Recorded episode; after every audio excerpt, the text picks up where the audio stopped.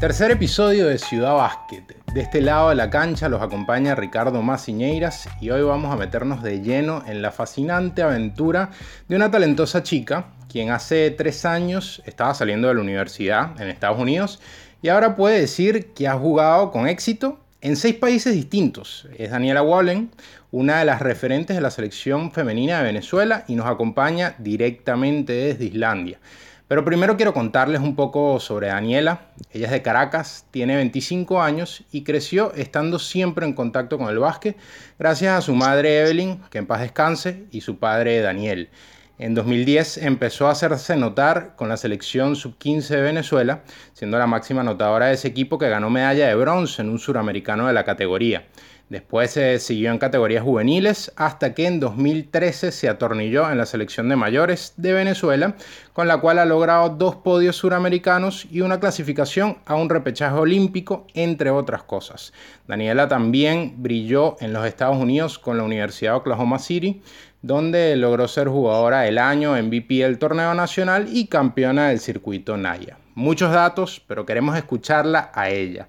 Te saludo Dani, bienvenida a Ciudad Básquet. ¿Cómo estás en medio de estos días complicados, no? Eh, bueno, sí, hola. Primero que nada, gracias por la invitación, por la oportunidad que me das en tu nuevo programa. Y nada, estoy bien a pesar de todo, como dices, eh, estoy tranquila, eh, esperando para poder irme a mi país, pasar unos días allá y ver a mi familia. Pero a pesar de todo, estoy con buena salud y, gracias a Dios estable. Me contabas que muy profesionalmente eh, el equipo donde te desempeñas, el que Flavic, eh, se encargó eh, de ti, pese a que ya la temporada paró y bueno, estás en una situación en la que prácticamente estás un poco atrapada, ¿no? sí, en realidad no tengo para dónde agarrar, literal. Pero sí, gracias a Dios el equipo se ha comportado muy bien conmigo, están muy atentos con mi persona y siempre están pendientes de si necesito algo, si me hace falta algo. Bueno, nada, me están ayudando bastante y se los agradezco mucho. Eso es lo más importante. Bueno, Dani, en 2017 terminas tu etapa académica en los Estados Unidos, específicamente en la Universidad de Oklahoma City, como ya mencionaba, y después inicias tu carrera profesional. Desde entonces ya prácticamente has recorrido medio mundo, Dani. Jugaste en Suecia, Australia, Paraguay, Ecuador, Finlandia y ahora Islandia, donde estás eh, justo ahora donde acabas de firmar también por una temporada más con el equipo Keflavik. No sé si lo pronuncié bien, ya me vas a corregir seguramente. Sí, bien. Ah, bueno, bien. Son seis países, eh, tres continentes en poco tiempo y apenas tienes 25 años. Por eso quiero preguntarte, más allá de que el básquet es un negocio y nunca sabes de dónde vendrá la próxima oferta, ¿te imaginas un ritmo de vida con tantos cambios en tan poco tiempo? ¿Estás preparada psicológicamente? Bueno, si te soy sincera, jamás pensé que el basquetbol me iba a llevar tan lejos, que me iba a llevar a conocer tanto, tantas culturas, tantos países, diferentes personas. Le agradezco mucho a este deporte por eso y por darme la oportunidad de surgir otro estilo de vida, si podríamos llamarlo así. No me lo esperaba, no, desde pequeña yo solo veía el básquet como un deporte cualquiera, nunca me vi ni siquiera en los Estados Unidos. Luego que ya llegué ahí, eh, no me vi jugando profesional y luego que ya empecé jugando profesional fue que dije, wow, esto es como, el futuro es tan incierto que no sabes qué puede pasar. Toda una aventura. Dani, no es un secreto que existen eh, importantes diferencias salariales entre el deporte masculino y el femenino. Además, las ligas femeninas suelen estar más golpeadas económicamente, lo que a veces no permite que hayan competiciones largas en muchos países. Hasta en la WNBA eh, pasa que se han visto casos de jugadoras que terminan la temporada y van a jugar a Europa, por ejemplo, para tratar de hacer más dinero, eh, aunque eso implique más carga física. Me gustaría saber qué te ha parecido hasta ahora el básquet femenino semiprofesional y profesional como negocio. Con esto me refiero a la calidad de las ofertas, al correcto cumplimiento de pagos, al trato al atleta, las facilidades para mantenerte comiendo eh, como atleta de alto rendimiento, entre otras cosas. Eh, bueno, sí, para nadie es un secreto que el básquet masculino siempre es mejor pagado que el femenino. Para mí, en mi experiencia, te podría decir que es un negocio, vamos a llamarlo negocio, un trabajo rentable para, sí, para vivir, ¿qué te digo? una sola persona. O sea, tú misma te puedes mantener con este, este negocio. Depende de lo que quieras hacer en tu vida. Claro sí, sí me gustaría o recomendaría tener segundas opciones por cuestiones de lesiones o, incumplimiento de contrato o, el coronavirus, o sea, cualquier cosa puede pasar ya en estos momentos. Entonces, eh, pero sí te podría decir que sí se podría vivir con esto, con un sueldo de jugadora, depende del tipo de jugadora que seas, depende de la oferta también y del país al, que vayas. Eh, en mi experiencia en los países que he ido, siempre he tenido una buena oferta. Yo no soy jugadora de exigir mucho, tampoco, no me gusta, pero también pido que respeten mi trabajo porque de esto es lo que yo vivo. Entonces, este, siempre quedamos en un acuerdo y que sea beneficioso para ambos para el club y para mí. Eh, por la comida, es depende también del sitio, del lugar, del país. Por, ejemplo, en Sudamérica eh, suelen dar las tres comidas o, por ejemplo, dos comidas y, una la, tendrías que pagar tú. Aquí en Europa es muy diferente. Eh, por lo menos en los países que yo he estado, siempre me dan una sola comida y las demás las tengo que pagar yo. Más que todo es el almuerzo pero eso lo incluye en el contrato, o sea, el, como el adicional de, las comidas que tengo que pagar yo, eso lo incluye el contrato. Eh, los pagos eh, algunas veces son retrasados y muy pocas veces te lo adelantan, entonces un poco complicado en esa situación cuando retrasan el pago, tú tienes que estar como que encima de los administradores porque se les olvida o, no llega a tiempo, o cualquier cosa puede pasar. Y a veces es un poco preocupante porque no saben, te quedan debiendo o, a veces ni te pagan, entonces es bastante preocupante. Ese lado difícil del negocio em, lo abordamos para ambos géneros. A muchos jugadores o jugadoras les toca vivir el hecho de ser cortado de un equipo o no recibir lo que le prometieron. En tu caso te ha ido excelente, no solo por lo que me estás contando, sino por eh, tus números y logros, y has cumplido con tu parte. Pero no quería dejar de preguntarte si en algún momento te has cruzado con alguna situación que te haya hecho encontrarte con la crudeza de esa parte del deporte como negocio. No, bueno, hasta ahora no, la verdad no. Yo soy una persona bastante pacífica, bastante comprensiva, pero también pido que me comprendan a mí en el sentido de que respeten lo que hago. No, no he tenido problemas, gracias a Dios, con ninguno de los equipos en los que he participado y siempre me han tocado personas, puedo decir y reafirmar que siempre me han tocado personas bastante atentas y respetuosas con respecto a los términos y, condiciones de, de, todo lo que se aplica en el contrato. Excelente, mejor así. Ahora veamos el lado lindo. Muchos coinciden que viajar y conocer nuevas culturas te da un enriquecimiento invaluable, pero no solo estás conociendo, sino que seguramente vas llevándote cosas de cada lugar a nivel personal y a nivel basquetbolístico, ¿no? Háblame de ese lado. Sí, bueno, a mí me gusta mucho siempre cambiar de eh, entorno. Tomé esa costumbre desde que empecé a jugar profesional, de mi primera temporada con Paraguay, luego me fui a, Suecia, de una me fui a Australia, entonces fue como que, ok, me gusta esto, conocer, me gusta eh, viajar por lugares que ni en mi vida me imaginaba que iba a estar. Entonces es, bastante grandioso conocer diferentes culturas, conocer y hacer amigos en otros países donde no tenías ni idea que ibas a, visitar. Lo único que sí me ha pegado bastante es el cambio de comida. Esa, el, el, sí, el tipo de comida, de, la comida tradicional de los países que no concuerda mucho con la suramericana, pero de resto no me quejo de nada porque quisiera seguir conociendo países, no me gustaría quedarme solo en un, en un país, en un club jugando, mientras que pueda ir a otros y conocer y, experimentar y, ya. Te voy a nombrar cada uno de tus destinos profesionales hasta ahora y me gustaría que me menciones lo mejor que te llevaste, pero también lo más difícil que viviste.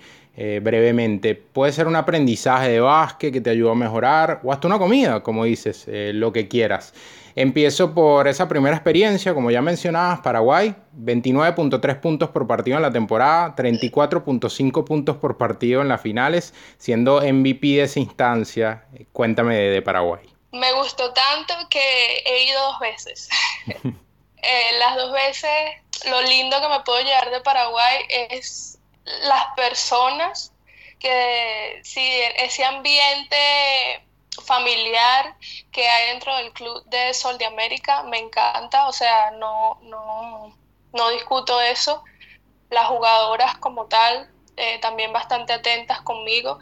Lo malo que me puedo llevar de Paraguay, bueno, te podría decir que hay un poco de inseguridad. Fui robada en dos ocasiones eh, en el club. Sí, este, eso es lo, lo, único que no me gustó. No fue una cantidad grande, pero era un dinero con el que contaba y, pues... Y es el mal momento. desapareció. Sí, eh, eh, exactamente. Entonces eso es lo que me podría, podría decir que no me gustó de, de, Paraguay. Pero eso es lo que uno aprende, ¿me entiendes? A, no confiarse mucho y tener más cuidado en eh, movilizar eh, tus pertenencias. Bueno, estamos claros que no hay país perfecto. Seguimos, seguimos con Suecia, un despegue importante para ti. Antes doy numeritos, promediaste 17.2 puntos, acertando el 50% de tus tiros, 13 rebotes por partido y 3.7 asistencias por encuentro. ¿Qué te llevaste de Suecia y qué fue lo más difícil? Eh, lo más difícil, uh, lo más difícil fue el frío. fue mi primera experiencia en países nórdicos y fue bastante difícil acostumbrarme a tanto frío, a tanta nieve. El cambio de horario también fue un poco difícil, ya que no estaba acostumbrada a ese la que te da todo eso. Eh, lo más bonito, lo más lindo que me puedo llevar, eh, mi experiencia, o sea, mi, mi, juego mejoró, mi juego mejoró un montón, eh, todos los días entrenaba con el entrenador, siempre hacíamos entrenamientos individuales en las mañanas y en las tardes entrenaba con el grupo. Entonces era como que en las mañanas lo veía lunes, lunes, miércoles y viernes y siempre jugábamos sábado y domingo, la mayoría de las veces. Entonces era entrenaba y, y jugaba y mejoró mucho mi lanzamiento. Entonces eso me gustaba porque ya no era solamente una jugadora eh, pivot sino que también podría, podía lanzar de afuera con más confianza y acostumbrarme al frío. Nos vamos a la otra esquina del mundo, sigo con Australia, allá jugaste en la NBL 1 y tuviste promedios de 12.3 puntos, 6.8 rebotes, 2.4 robos por partido, es un país eh, bastante reconocido a nivel baloncesto femenino, bueno y también masculino. ¿Qué te llevaste de allá y qué fue lo más difícil también? Eh, lo más difícil fue convivir con el masculino y, y, el, o sea, los importados todos estábamos en una sola casa. Eso fue lo único que no me agradó de, de Australia, lo único que tengo quejas de eso. Era. Éramos cuatro, sí, era un poco incómodo porque era masculino y femenino. Desde que empecé a jugar siempre estuve solo con, con la otra compañera mía de, de equipo. Claro. En este caso estuve con la compañera de equipo y dos del masculino. Entonces era una sola casa, cuatro cuartos, cada quien tenía su cuarto, sí, pero era como que muy incómodo salir a la sala o no podías tener tu privacidad, era un solo baño, entonces era como que bastante, tenías que tener bastante cuidado con eso. Eh, lo más bonito que me llevo son, Australia tiene unos paisajes demasiado bellos y un este, atardecer hermoso también. Entonces, de ahí sí me puedo llevar eso bonito que tiene Australia y los canguros, que me encantan. claro que Vi muchos canguros mientras estuve ahí. Te iba a decir que ahí fue donde más o menos aprendí a manejar también, entonces... Es todo un paso, es todo un paso para ir creciendo, ¿no? También. Sí, sí, por eso. Nos vamos a Ecuador. Eh, jugaste Liga Suramericana de Clubes con Leones de Riobamba. Fue un periodo corto, pero también dime brevemente qué, qué pasó por ahí. Uh, bueno, en ese sí te podría decir que tuve más cosas desagradables que agradables. ¿Por qué? Eh, eh, por la parte mala fue el desinterés que eh, tuvieron con las jugadoras importadas luego que se acabó la Liga Suramericana, porque en ese momento iba, o sea, iba a haber un periodo de tiempo para jugar la Liga Ecuatoriana que nunca salió por problemas de, federación, no sé qué hubo, y decidieron no sacar la liga, no se inscribieron los equipos eh, suficientes, entonces nos estuvieron ahí todo ese periodo de tiempo haciendo nada, sin decirnos nada, y tampoco teníamos pago de nada, era como estar en cuarentena sin... Mucha incertidumbre, claro. Sí, demasiada. Entonces le escribíamos, siempre nos decían que esperáramos, que al día siguiente nos tenían respuesta y así nos tenían. O sea, no, no sé, se entendían de nosotros, pero tampoco había ese interés en informarnos qué, lo, qué era lo que estaba pasando. Entonces luego que se acabó yo me imagino que como perdimos, como no llegamos a, donde ellos querían que nosotros llegáramos, ellos no quisieron como eh, respondernos a nosotras de la manera que deberían de hacerlo. Eh, me parece un poco inmaduro de, su parte, pero lo comprendo porque obviamente son cuestiones de juego y, y puede pasar. Es un poco lo que hablábamos, eh, también la irresponsabilidad o la falta de recursos o lo que sea forma parte del negocio, ¿no? Forma parte de eso, exactamente. Finlandia, Dani. Eh, fuiste campeona en esa liga, promediando 12.5 puntos, 9.4 rebotes, 3.2 asistencias y 2.6 robos. Finlandia, la comida, y sí te puedo decir que la comida no me agradó para nada. Ese fue el país que yo detesté la comida, como no tengo una idea. Casi siempre comía pollo, que si con arroz me preparaba mi propia comida, no me importaba que me la dieran, o sea, no la, no la comía. y lo bueno que te puedo decir de Finlandia fue el campeonato, obviamente. Claro. Y bueno, que tuve la dicha y, y, espero que o sea, siga pasando de jugar con una compañera WNBA. en, en ese momento no lo era, pero fue drafteada cuando estábamos en Finlandia y yo, wow, jugué con una chica que está considerada una de las mejores en las mejores ligas del mundo. Entonces, este, ya, ya con eso me, me agradó bastante Finlandia en ese sentido. Y lo otro que no me gustó mucho fue la crueldad o lo fría que eran las personas. O sea, es su cultura, es su, su manera de, de ser. Todos los finlandeses pero son un poco fríos eh, y cerrados en el sentido de que no, no expresan mucho sus sentimientos ni se expresan mucho ellos en general. Entonces es como que tú sientes que te están tratando mal, pero no te están tratando mal, sino que ellos son así. ¿Y qué consejo tuvo para ti una WNBA, por ejemplo, con respecto a hacia dónde puedes llevar tu carrera? Porque todavía eres joven, tienes muchas cosas por delante y como dices, quieres seguir eh, eh, probando ligas, probando países. Sí, bueno, ella siempre a mí me tenía, eh, me decía que, o sea, que no me rindiera en el sentido de que no bajara la cabeza si hacía algo malo. Ella siempre estaba ahí como una buena líder. Siempre me decía para entrenar que tenía que mejorar y, me ayudaba bastante en, el sentido de, mis lanzamientos y mi enfoque como jugadora siempre estaba ahí, siempre estaba ahí para, para apoyarme a mí y a otra de las chicas que también era importada. Éramos nosotras tres para arriba y para abajo. Entrenábamos juntas individualmente, en colectivo, este, vivíamos juntas, entonces era como que siempre hablábamos de cosas y, y ella siempre aconsejaba muy bien. Danos su nombre para que lo sepamos. Ah, ella se llama Brooke McCarthy. Y ahora llegamos a Islandia, Dani, que es el país que te tiene atrapada. Sé que suena feo, pero eh, estás atrapada ya por ahora. Pero bueno, parte, fuiste parte de los quintetos ideales generales y importados eh, de la liga en tu primer año. Además, eh, jugadora defensiva del año y alero del año en el portal Eurobasket. Promediaste 23.2 puntos, 12.8 rebotes, 4.5 asistencias y 4.8 robos. Si no me equivoco, fuiste líder en este departamento. Hasta tuviste un partido en el que casi terminas con un cuádruple doble, una locura. ¿Qué te has llevado hasta ahora de Islandia y qué ha sido lo más difícil? Me he llevado madurez, bastante, bastante madurez.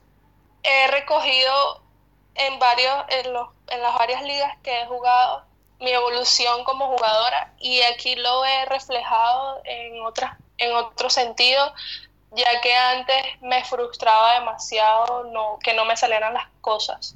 Ahora solo dejo que fluya el juego y, y me concentro, si, si algo no me sale bien, pues a la siguiente, si no a la siguiente y así seguir insistiendo hasta que las cosas salgan como, como quieres que salgan. Inteligencia emocional. Este, e inteligencia emocional, exactamente. Eh, eh, he sabido controlar eh, ese, en ese aspecto. Entonces, eso podría decirte que me llevo y, y bastantes amistades aquí que me decían que, que firmara otra vez, que me quedara. Sí, así lo decidí. Me alegró bastante saber que el entrenador iba a regresar porque es muy buen entrenador y es muy buena persona fuera de la cancha. Y bueno, de lo malo, bueno, te puedo decir cualquier cosa, ¿verdad? No tengo lavadora. no tengo una lavadora. También se sufre, también se sufre. También, exactamente. Eh, solía lavar en el gimnasio, pero eh, como está cerrado por, por el problema, eh, ahora lavo en la casa de mi entrenador. Sí, sí exigí para el año que viene una, lavadora. quiero mi lavadora. Firmaste contrato y dijiste, quiero, quiero una cláusula donde incluyas una lavadora. una cláusula nada más. Una lavadora. Me quedo un poquito en Islandia, obviamente, porque es tu casa actual, detallando tus actuaciones. Eh, tres cosas que me llamaron poderosamente la atención, eh, Dani, quiero que me hables de ellas. Primero, la cantidad de tiempo que pasas en cancha. No es mucho tiempo de descanso. ¿Cómo te llevas con esa carga física? Uy, bueno, eh, al principio sí me afectó un poco, eh, porque el entrenador quería como que dejarme los 40 minutos y quería que yo sola llevara el balón, que no se la pasara a nadie. Y no soy jugadora de esas, eh, podría decirte que el tiempo que estuve jugando profesional he evolucionado mucho y ya no soy jugadora de solo tener una perspectiva, sino que ahora amplié mi visión de juego y ahora puedo eh, decirte, reconocer que puedo pasar el balón, puedo agarrar rebote, puedo robarlo, puedo lanzar, puedo penetrar, o sea, puedo hacer eh, bastantes cosas en la cancha donde no solo me gusta atacar, atacar, atacar, atacar, atacar ¿Me, explico? Sí, claro. Entonces, eh, me costó bastante hacerle entender al entrenador que yo sola no podía, o sea, que yo sola no iba a hacer el equipo. Y él se dio cuenta durante el principio de temporada que yo me cansaba más si él me dejaba solamente yo llevando todo, siendo la piloto, siendo eh, puesto cuatro, siendo la lanzadora y así. Entonces él solo se encargó de, de darme una posición como tal o unas jugadas, podría decirte, unas jugadas como tal. Y así él veía que yo no me cansaba tanto y me administró bastante bien. Pero al principio sí era que si los 40 minutos, si nos íbamos a tiempo extra, entonces eran los 45 minutos. Sí, una y locura. Yo decía, wow, o sea, no, no puedo tampoco rendirte tanto si me vas a poner a jugar todos los minutos. Te desempeñaste mucho como lo que en Estados Unidos se conoce como un point forward, que sería un alero que baja también la pelota y puede ser piloto, pero ir alternándose entre las posiciones perimetrales. ¿Te gusta esa responsabilidad? No sabía si me gustaba o no porque nunca la habían aplicado en mí, pero ahora me está como me estoy como acostumbrando a eso porque puedo ver toda la cancha y puede ampliar mi visión de juego en el momento de que yo quiera cambiar de posición al jugar. Este, yo siempre he jugado de puesto 4 toda mi vida.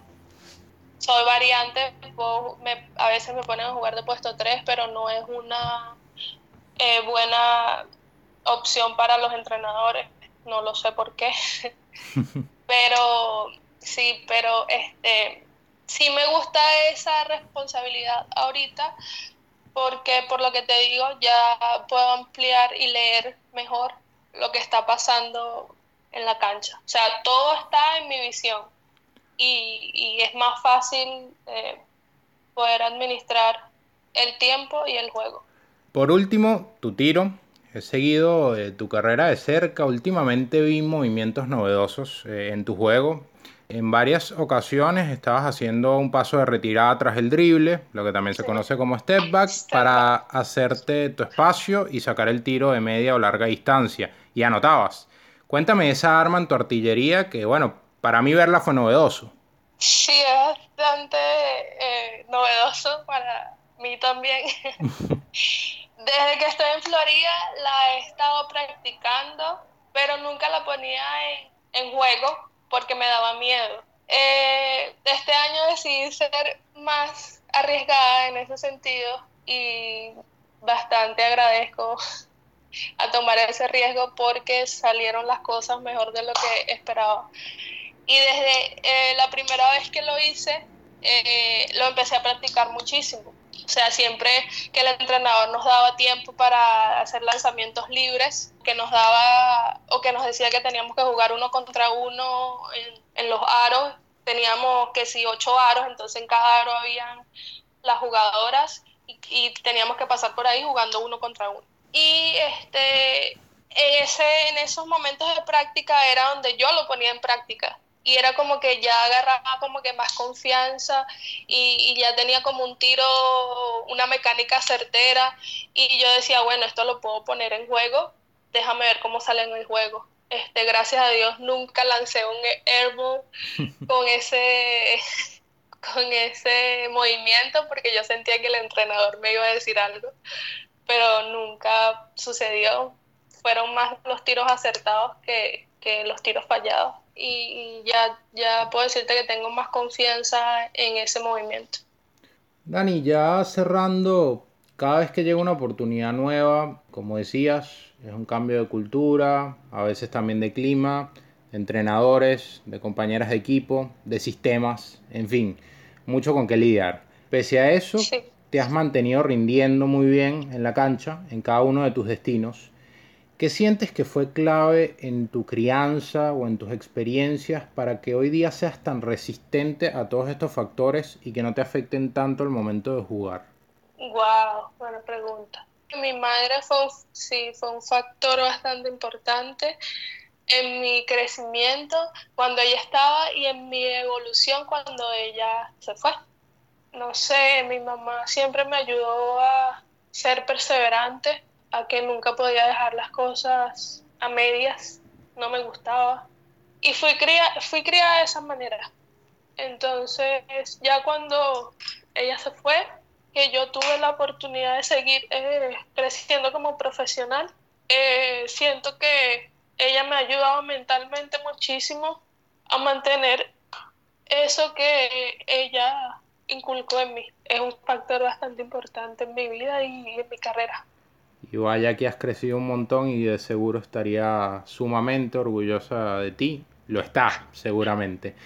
Eh, ya mm, cierro con una pregunta más de, de actualidad en un entorno en el que has estado desde 2013, la selección de Venezuela. Hay un cambio de proceso justo ahora, de seguro estás al tanto. Asume Eduardo Pinto como director técnico, el argentino con amplia experiencia, casi dos décadas dirigiendo selecciones femeninas en Argentina. ¿Qué esperas de esta nueva etapa? Porque claramente eres una pieza importante en la selección. Me gusta la idea de un cambio para la selección mientras sea para bien. Eh, no conozco mucho al entrenador o sea, no tengo conocimientos de él. Sé que es argentino, sé que ha tenido varios mundiales. Podría decir que sabe lo que hace. Si el cambio va a venir para la selección de Venezuela como, como una manera de apoyo y, de representación a nivel internacional, entonces yo encantada de recibir ese cambio, ¿no? no podría hablarte mucho de ese entrenador, de Eduardo Pinto, porque no lo conozco. Pero he escuchado muchas referencias de él y, y, o sea, sé que es muy bueno por lo que me han dicho. Entonces será bastante respetado y bastante eh, escuchado su, su ideología eh, para poder mejorar la selección de Venezuela. Bueno, Dani, solo me queda agradecerte por habernos cedido este rato muy agradable para hablar de baloncesto, hablar de toda esa ruta extensa que has recorrido eh, en tan poco tiempo y quién sabe, dentro de los próximos tres años, dónde, dónde irás a estar, ¿no? No, bueno, gracias a ti por... Estoy sorprendida de que conozcas tanto de mi trayecto como jugadora. Te agradezco eso bastante y, por la oportunidad que me diste ahorita en este momento. Escuchaban la palabra de Daniela Wallen en Ciudad Básquet.